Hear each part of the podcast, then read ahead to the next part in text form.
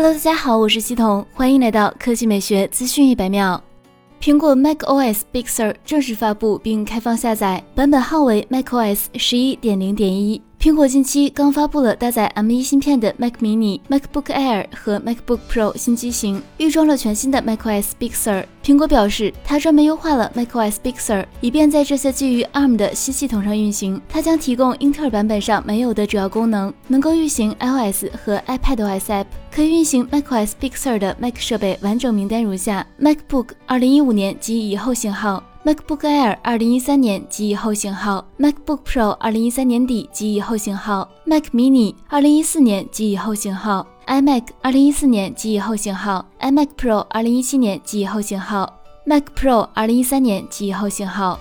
可以运行 macOS Catalina，但不能升级 macOS Big Sur 更新的设备包括2012年的 MacBook Air、2012年中和2013年初的 MacBook Pro、2012年和2013年的 Mac Mini 以及2012年和2013年的 iMac 设备。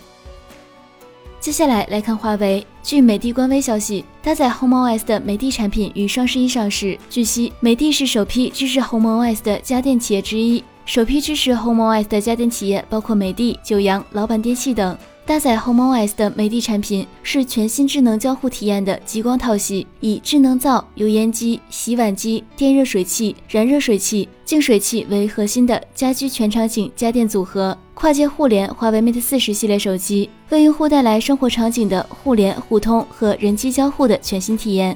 好了，以上就是本期科技美学资讯百秒的全部内容，我们明天再见。